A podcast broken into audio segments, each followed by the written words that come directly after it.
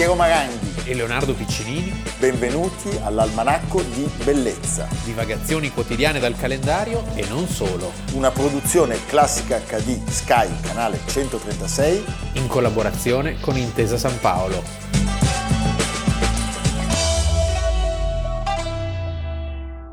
Almanacco di Bellezza, ventisette agosto, Leonardo Piccinini. Piero Maranghi. Scritta il ventidue marzo del millenovecentocinquanta e dedicata all'attrice americana Constance Dowling, questa drammatica poesia esprime la disperazione provata per l'ennesima, l'ennesima, l'ennesima fine di una relazione breve e illusoria dalla quale il nostro protagonista non si riprenderà più, e dopo aver ingerito dodici bustine di sonnifero, Cesare Pavese muore suicida il ventisette agosto del millenovecentocinquanta in un albergo di Torino. Io ho dormito nella stessa stanza. Ah sì? Sì, è di fronte all'Hotel Roma, L'Hotel Roma, in piazza Carlo Felice, di fronte alla stazione di Porta Nuova. E lo straordinario Cesare Pavese non era un uomo facile. No. Quindi la depressione per l'amore non corrisposto. Pensa tra l'altro che sarebbe dovuto essere in uno dei momenti di maggiore successo, gloria possibile, perché aveva appena vinto il premio strega per La Bella Estate. E invece l'ennesimo colpo eh, non, non, viene, non viene retto da questo straordinario artista. Eh, lui, pensate, sulla prima pagina dei dialoghi con Leucò, che era il suo romanzo preferito, Eh, posato sul comodino, tutto fatto bene, eh? Sì. Annota: perdono tutti e a tutti chiedo perdono, va bene? Non fate troppi pettegolezzi. Mamma mia. Mamma mia. Era nato eh, il nove settembre sotto il segno della Vergine del millenovecentootto a Santo Stefano Belbo, siamo in provincia di Cuneo, nelle Langhe. Quindi aveva solo quarantuno anni. E fin da subito eh, la sua esistenza è funestata, perché il padre, che era cancelliere a Torino, muore quando lui ha solo sei anni e il povero Pavese entra in questo universo femminile, sì, eh, costituito dalla sorella e da una madre anaffettiva. Anaffettiva, un'educazione austera, eh, una nostalgia per questa campagna.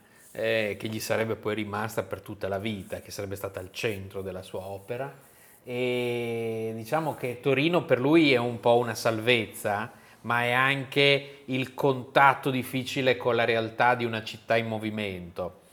E eh, i segni appunto che queste due donne eh, avrebbero inferto al suo carattere Eh, rimangono di fatto ferite che non si possono rimarginare, perché poi vedremo come la sorella avrà su di lui eh, un peso nefasto rispetto ad alcune scelte che soffrirà tantissimo, e anche Consolina Mesturini, la madre, eh, diciamo che a questo povero ragazzo ha fatto più danni che bene, certamente. E se lui aveva questo carattere scontroso e introverso, probabilmente molto si doveva anche a questa mancanza d'affetto, certo, che aveva subito.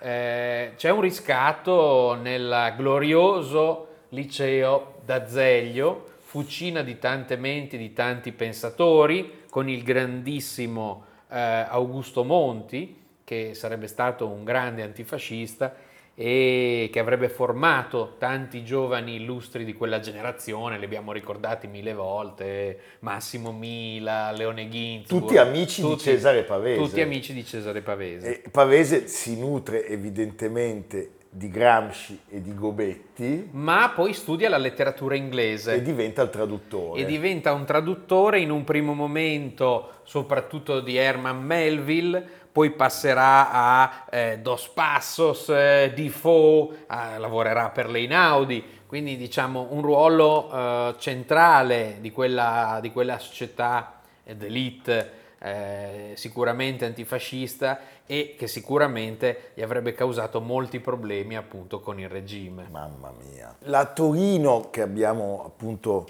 eh, citato è una Torino eh, ricchissima di, di incontri meravigliosi. Lui ama frequentare il caffè Rattazzi, mm-hmm. eh, proprio con Massimo Mila, ma gli piace anche andare nelle trattorie e parlare con la gente comune che finisce poi per il popolare plin. il plin, i suoi testi. Eh, di Torino lui avrebbe detto mia amante, non madre né sorella, e qui si pensa alle due signore. Sì. Eh? Si laurea in lettere e filosofia nel trenta con la tesi sull'interpretazione della poesia di Walt Whitman, e inizia una, un'attività, appunto, come Leonardo ci ha detto, di traduttore poco remunerata, sì. Però ha un grande merito, perché lui di fatto, nello stesso momento in cui ha lo fa, ha una visione molto, mo- ampia molto ampia sulla società, sulla letteratura, cioè, sull'universo mondo. In quindi. Questo c'è un parallelo con Vittorini, perché fanno esattamente la stessa sì. cosa. E appunto la sorella lo spinge, la dice, sorella, vedi, Maria gli fa fare una, una, una cosa che non avrebbe mai dovuto fare, un la uomo... conformista la sorella sì.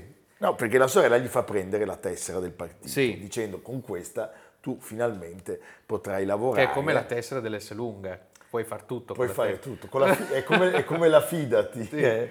Nel millenovecentotrentadue, perché con questa lui avrebbe potuto insegnare nelle scuole pubbliche. Però tutto questo a un uomo così sofferente, così puro, così coerente, genera un, uno sconquasso terribile. Perché... Sì, anche perché si trova in imbarazzo con tutte le persone che frequenta, il gruppo delle Einaudi. Il gruppo delle Einaudi, e poi ancora eh, il problema si ingrossa con l'arrivo di un'altra donna, quella sì. che lui dice la donna dalla voce rauca. Che era iscritta al Partito Comunista, che era una fervente... Fervente comunista, sì. Battistina Pizzardo.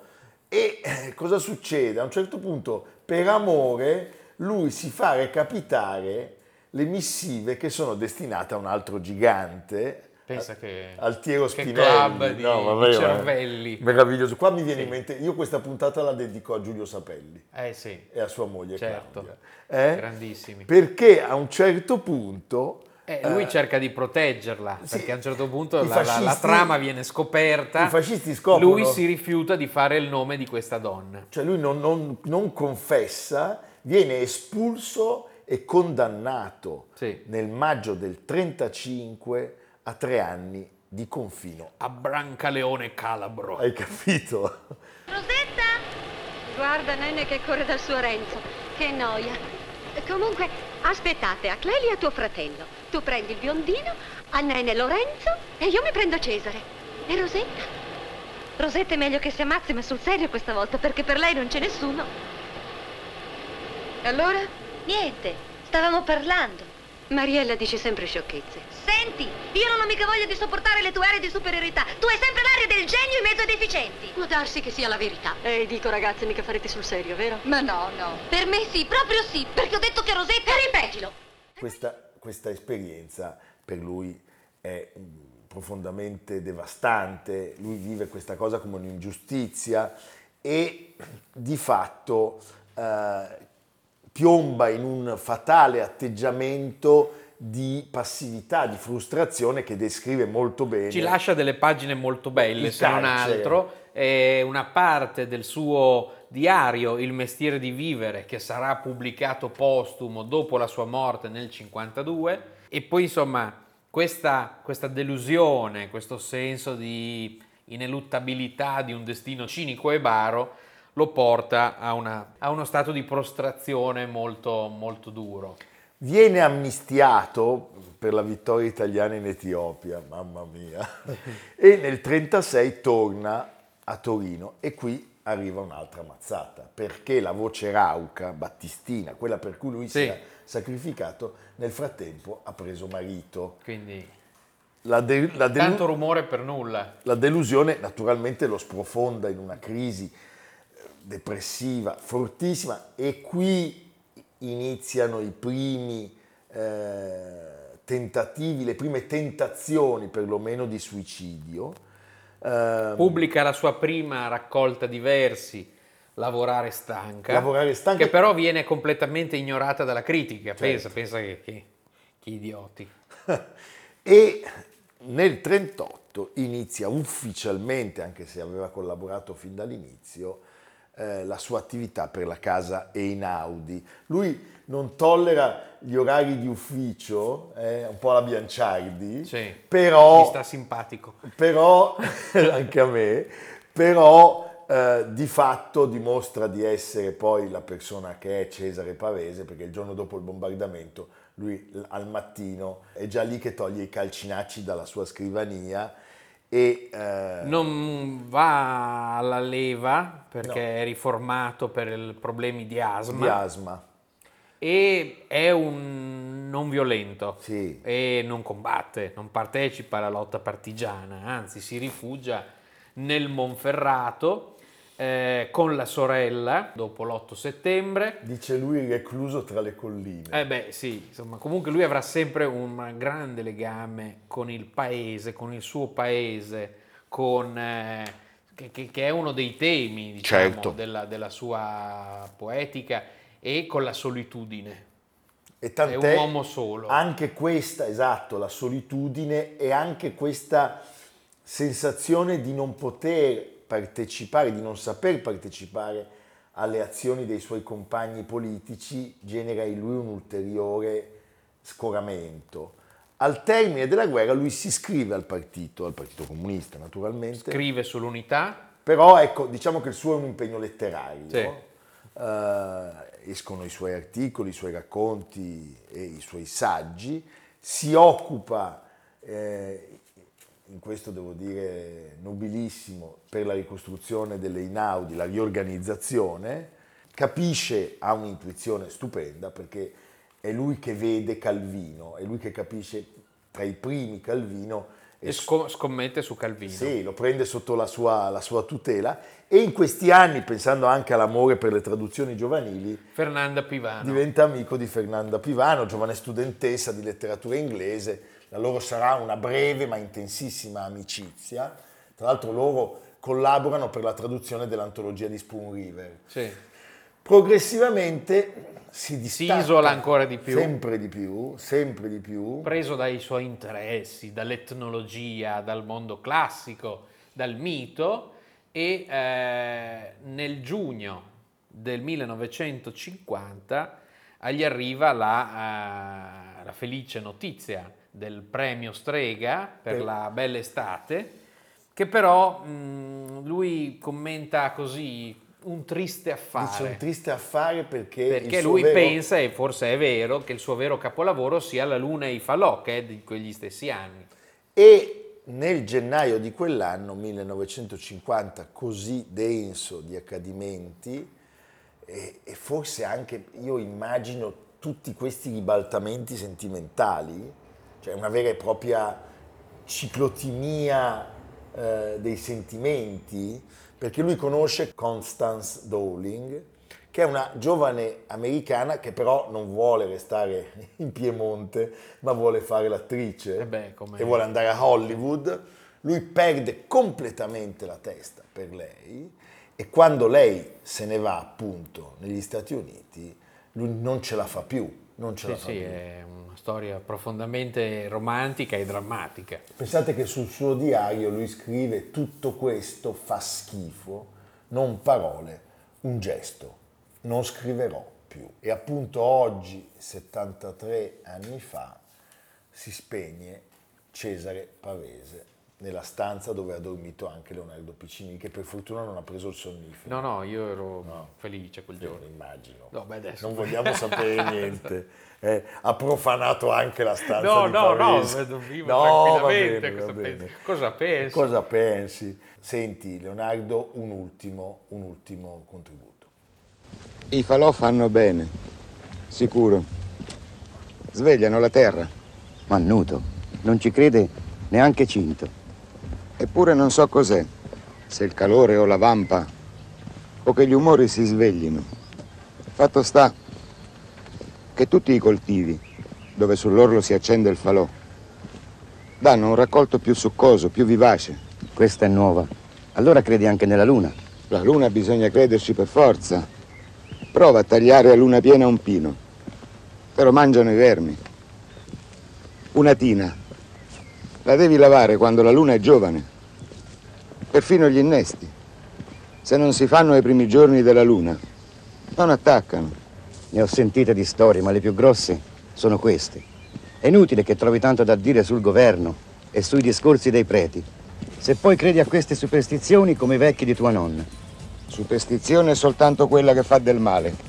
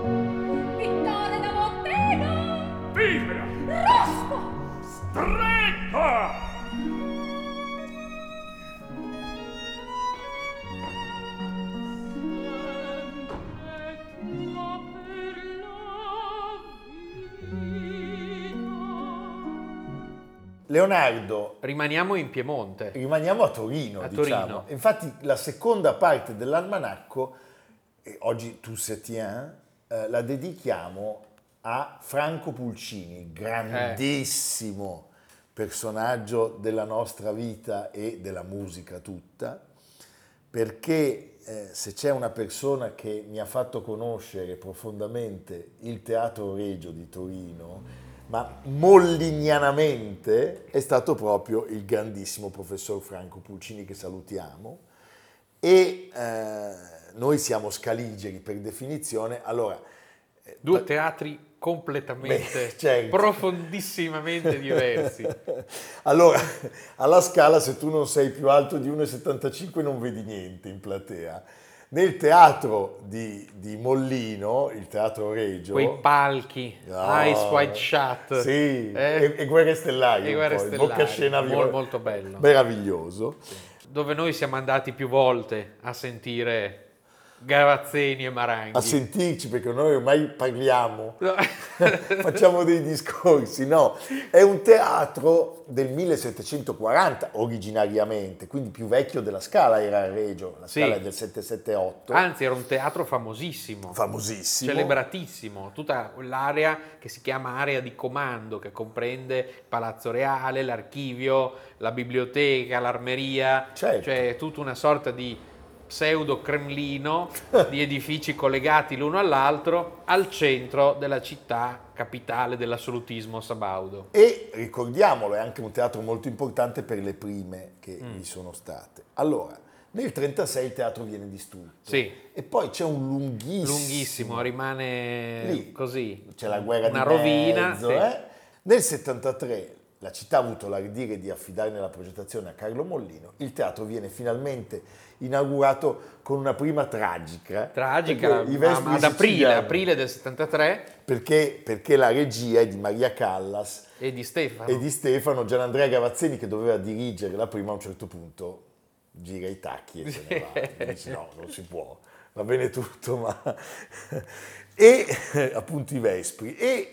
Questa opera è appunto un'opera del geniale Carlo Mollino. È la più grande eredità di Mollino, sì, concretamente la più, tangibile. La, la, più, la più fluibile, sì. eh, Mollino. Se no bisogna andare nelle montagne, nelle montagne, in posti sperduti. Oppure guardare le Polaroid delle donnine nude. Oppure avere molti soldi e comprare dei pezzi di design che vanno all'asta a cifre milionarie. Beh, raccontiamolo, Leonardo, il suo tavolo da pranzo. Il tavolo da pranzo nel duemilaventi è stato messo all'asta dal museo di Brooklyn, perché in America non c'è lo Stato che... Che, che provvede, il museo di Brooklyn era alla per canna del gas, per il Covid, alla canna del gas l'ha messo all'asta e ha fatto sei milioni e passa. Quindi se avete un tavolo di Mollino, quindi controllate, controllate, mandatelo a noi. È molto raro averne, sì, perché, come poi spiegheremo, sono pezzi unici, unici quelli di Mollino, non c'è vari Cassina, Castelli, quel che va. Poi ci sono i rifacimenti. Poi ci sono i rifacimenti successivi. Va bene. Noi, Ma eh, non raggiungono quelle cifre. No. Noi ne parliamo oggi perché lui muore a Torino il ventisette agosto del millenovecentosettantatré, per una volta, quindi siamo regolari, è il cinquantesimo anniversario. Poco dopo l'inaugurazione del teatro. Poco dopo, a Torino era nato il sei maggio del millenovecentocinque. Allora, del Regio, Franco Pulcini mi spiegò appunto che, vista la forma, si pensa ad una donna, ad una donna, e ci sono i fianchi di una donna e ci sono anche le giarrettiere. Beh, non c'è dubbio che c'è grande sensualità in quel luogo, certo, ma in tutta l'opera di Mollino. E Mollino era esattamente questo, cioè era un grande esteta, prima di tutto. Era un esteta straordinario che amava le curve mir- sì. mirabolanti, forse anche per un'altra passione tardiva, che però dimostra quanto fosse geniale, perché lui inizia a sciare, pensando alle curve, a ventinove anni e poco dopo impara talmente bene, diventa maestro di sci e scrive anche un manuale. Certo. Incredibile, incredibile. E eh, quest'uomo appunto non era soltanto un architetto, era un grandissimo designer, era anche uno scrittore di romanzi, era un esperto eh, dell'architettura alpina vernacolare, pilotava aerei e automobili avveniristiche, faceva il fotografo. Le opere di Mollino, le Polaroid di Mollino, capita di vederle molto spesso alle mostre, alle mostre d'arte. Era veramente una, un audacissimo sperimentatore. E poi la sua opera è, diciamo, uno dei simboli del rilancio, della rinascita dell'Italia eh, moderna dopo le distruzioni della guerra, perché la sua è un'opera che incrocia grande design, cioè grande senso dell'architettura e anche grande qualità esecutiva, grandi materiali, grande recupero della tradizione, grande artigianato, quindi modernità insieme e, e recupero della, della tradizione, e in questo lui è eccentrico anche in questo, no? E ha giovato moltissimo alla sua conoscenza degli aspetti strutturali il legame fortissimo, quasi possessivo col padre, il padre sì. Eugenio, che era un affermato ingegnere. Certo. Se voi per esempio a Torino andate alle Molinette, Sperando. l'ospedale, a trovare qualcuno, ecco, che sta bene, eh, lì vedete proprio l'opera di Eugenio Mollino. Allora, lui si era iscritto, seguendo le orme paterne, a ingegneria, però poi si laurea invece in architettura all'Accademia Albertina nel trentuno, lavora con il padre e... Eh, la sua prima architettura è la sede della Federazione Fascista Agricoltori di Cuneo. Sì, sul mille... viale di Cuneo, dalla, vicino alla stazione, millenovecentotrentaquattro, arrotondata. Alvaralto. E insomma i modelli sono quelli, Alvaralto, Mendelssohn, eh, la grande architettura internazionale nord europea. Purtroppo il progetto della società ipica torinese viene demolito, era del quaranta, verrà demolito negli anni sessanta. E Reggio a parte, se voi volete conoscere l'opera architettonica di Mollino, eh, dovete andare sulle montagne. Sì, tra l'altro dobbiamo dire che in quegli anni le montagne piemontesi sono interessate da progetti molto ambiziosi. Abbiamo Sestriere, le torri cilindriche, tutte queste cose, Cervinia. Cervinia c'è questo personaggio singolare, l'ingegner Lora Totino, di cui abbiamo parlato in occasione del traforo del Monte Bianco, perché voleva anche scavarlo lui, il traforo del Monte Bianco. Lui certo. era stato fatto conte di Cervinia da Sciaboletta. Cervinia non esisteva ovviamente. E lì ci sono delle sue opere, così come ci sono delle sue opere a Sose Dulce, cioè è pieno di... È pieno di, di di interventi montani. Sosa Dulce, per intenderci, è salice dulce. Salice dulce. Lui lo dice alla francese. Sì, che poi non dovrebbe neanche essere detto in francese, ma in uno strano... In spagnolo. No, in uno strano francese locale. La famosa Capanna Mollino, sì, che è jazz Littovia del Gatto Nero. Senti, Leonardo, c'è qualcosa anche ad Agra, presso Varese, la, la Villa Cattaneo. Sembra un edificio che sta per volare via. Da cui si vede tutto il Lago Maggiore, un edificio tra l'altro che è in vendita. Bene, quindi se volete regalarcelo, sì, noi non abbiamo gli sghei. Perché all'almanacco farebbe comodo. A noi fare la sede, poi tra l'altro piace molto ad Adalgisa. Sì, perché c'è aria buona. Sì, e poi proprio perché vuoi... Respira, può, c'è il verde, c'è gli alberi, può, andare, eh, lei può molto, nutrirsi di roditori. Roditori e ghiotta di Cavedani, tra l'altro. Sì. E sul Lago Maggiore di Cavedani ce ne sono tanti. Deve andare un po' in giù. E poi il rifugio Mollino a Gressonei San Gian, che, che è come un oggetto di design, sì, cioè una produzione successiva. Va bene. Perché viene inaugurato nel duemilaquattordici. Allora, la montagna, l'abbiamo detto, lui impara a sciare appunto alla soglia dei trenta anni, ma diventa maestro. Io credo che a noi non possa succedere. Eh, c'è diciamo che suo... eccelleva in tutto, tutto quello che faceva, fotografo, scenografo, sciatore, tutto.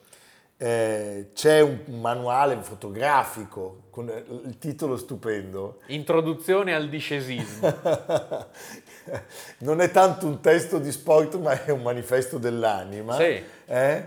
E poi, per esempio, sappiamo che è lui che, oltre a progettare questi oggetti di design che oggi sono ambitissimi e sono irripetibili, certo, cioè è, è, in questo è più simile al mondo di Portaluppi, sono pezzi unici, non era come Ponti che andava in produzione. No. I, i, i mobili di, di Mollino valgono. Anche perché secondo me non ci aveva voglia. Non ci aveva voglia. Cioè proprio eh. gli piaceva così il gesto e non ripetere. Ma... Cioè e... cosa c'è di più artistico del tappo, si è sempre detto, no? Nel design, certo, la cosa più straordinaria. Ecco, non, lui non era quella cosa lì. Non era quella cosa lì. Eh, era molto affascinato dalle donne e dalla natura. Le donne, diciamo, le metteva dentro in tutta la sua produzione, poi a un certo punto ha iniziato anche a fotografare queste signore un po' da marciapiede, meravigliose, che popolavano evidentemente la sua una vita. Una sorta di Arachi torinese. C'è una casa sulla Dora, sì, tenuta da questi due personaggi stupendi, io sono andato a visitarla. Credo che stiano preparando anche una mostra a breve, proprio al Teatro Regio, in occasione del cinquantenario della, della scomparsa. E poi ancora autore di romanzi, due per, per Casabella, e coprogettista di, una, di un'automobile, la, la Bisiluro da corsa, da Molnar, eh, che era una sorta di sidecar. Eh, lui la progetta, pensate, per la ventiquattro ore di Le Mans del cinquantacinque. Era bellissima, velocissima, ma forse un po' leggera, tant'è che viene buttata fuori pista da una Jaguar dopo un'ora di gara. È quella Le Mans tragica, tremenda, dove una Mercedes esce di pista e uccide ottantatré persone del pubblico. Allora, il suo luogo di insegnamento era il Politecnico, lo si vedeva poco. Eh, ci piace citare Bruno Zevi, perché sì, quando lui muore, Leonardo cosa dice?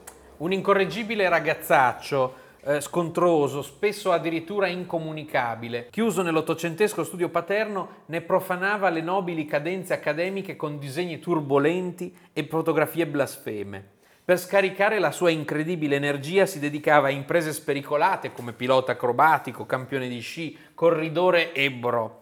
Quasi giocava con la morte, si nutriva di emozioni e ne trasfondeva l'empito in immagini architettoniche di spazi sconfinati e flessuosità plastiche. Un linguaggio anomalo tra razionalista e organico, estremamente solido e insieme sinuoso, elegante e ambiguo. Questa è molto bella, questa frase. Guardava Le Corbusier con l'animo di Guarini, ma si adirava quando lo tacciavano di neobarocco, perché la sua libertà dal geometrismo cubista seguiva l'evoluzione delle automobili da corsa e degli aeroplani, passati da forme scatolari a involucri a stampo, privi d'ogni angolarismo. Sconcertava tutti, nostalgici e ultramoderni, perché non obbediva a nessuna moda. Carlo Mollino, chapeau. Dietro a Leonardo c'è l'edizione tascabile. Sì. No, è andata di là, Leonardo, ah, di là. L'ho spostata. Potremmo anche dire, come si dice in questi casi, diffidate dalle imitazioni. Diffidate, non so quali siano. Sappiamo ma... ci sono. Ci no, sono, no, ci eh. sono dei fake, poi dentro non c'è niente. Sì. Mentre nel nostro ci sono un sacco di belle... Ci sono i mattoni. Eh, matoni. Eh, mio nonno sì, fa i mattoni. Sì. Va bene. Senti Leonardo, e tu?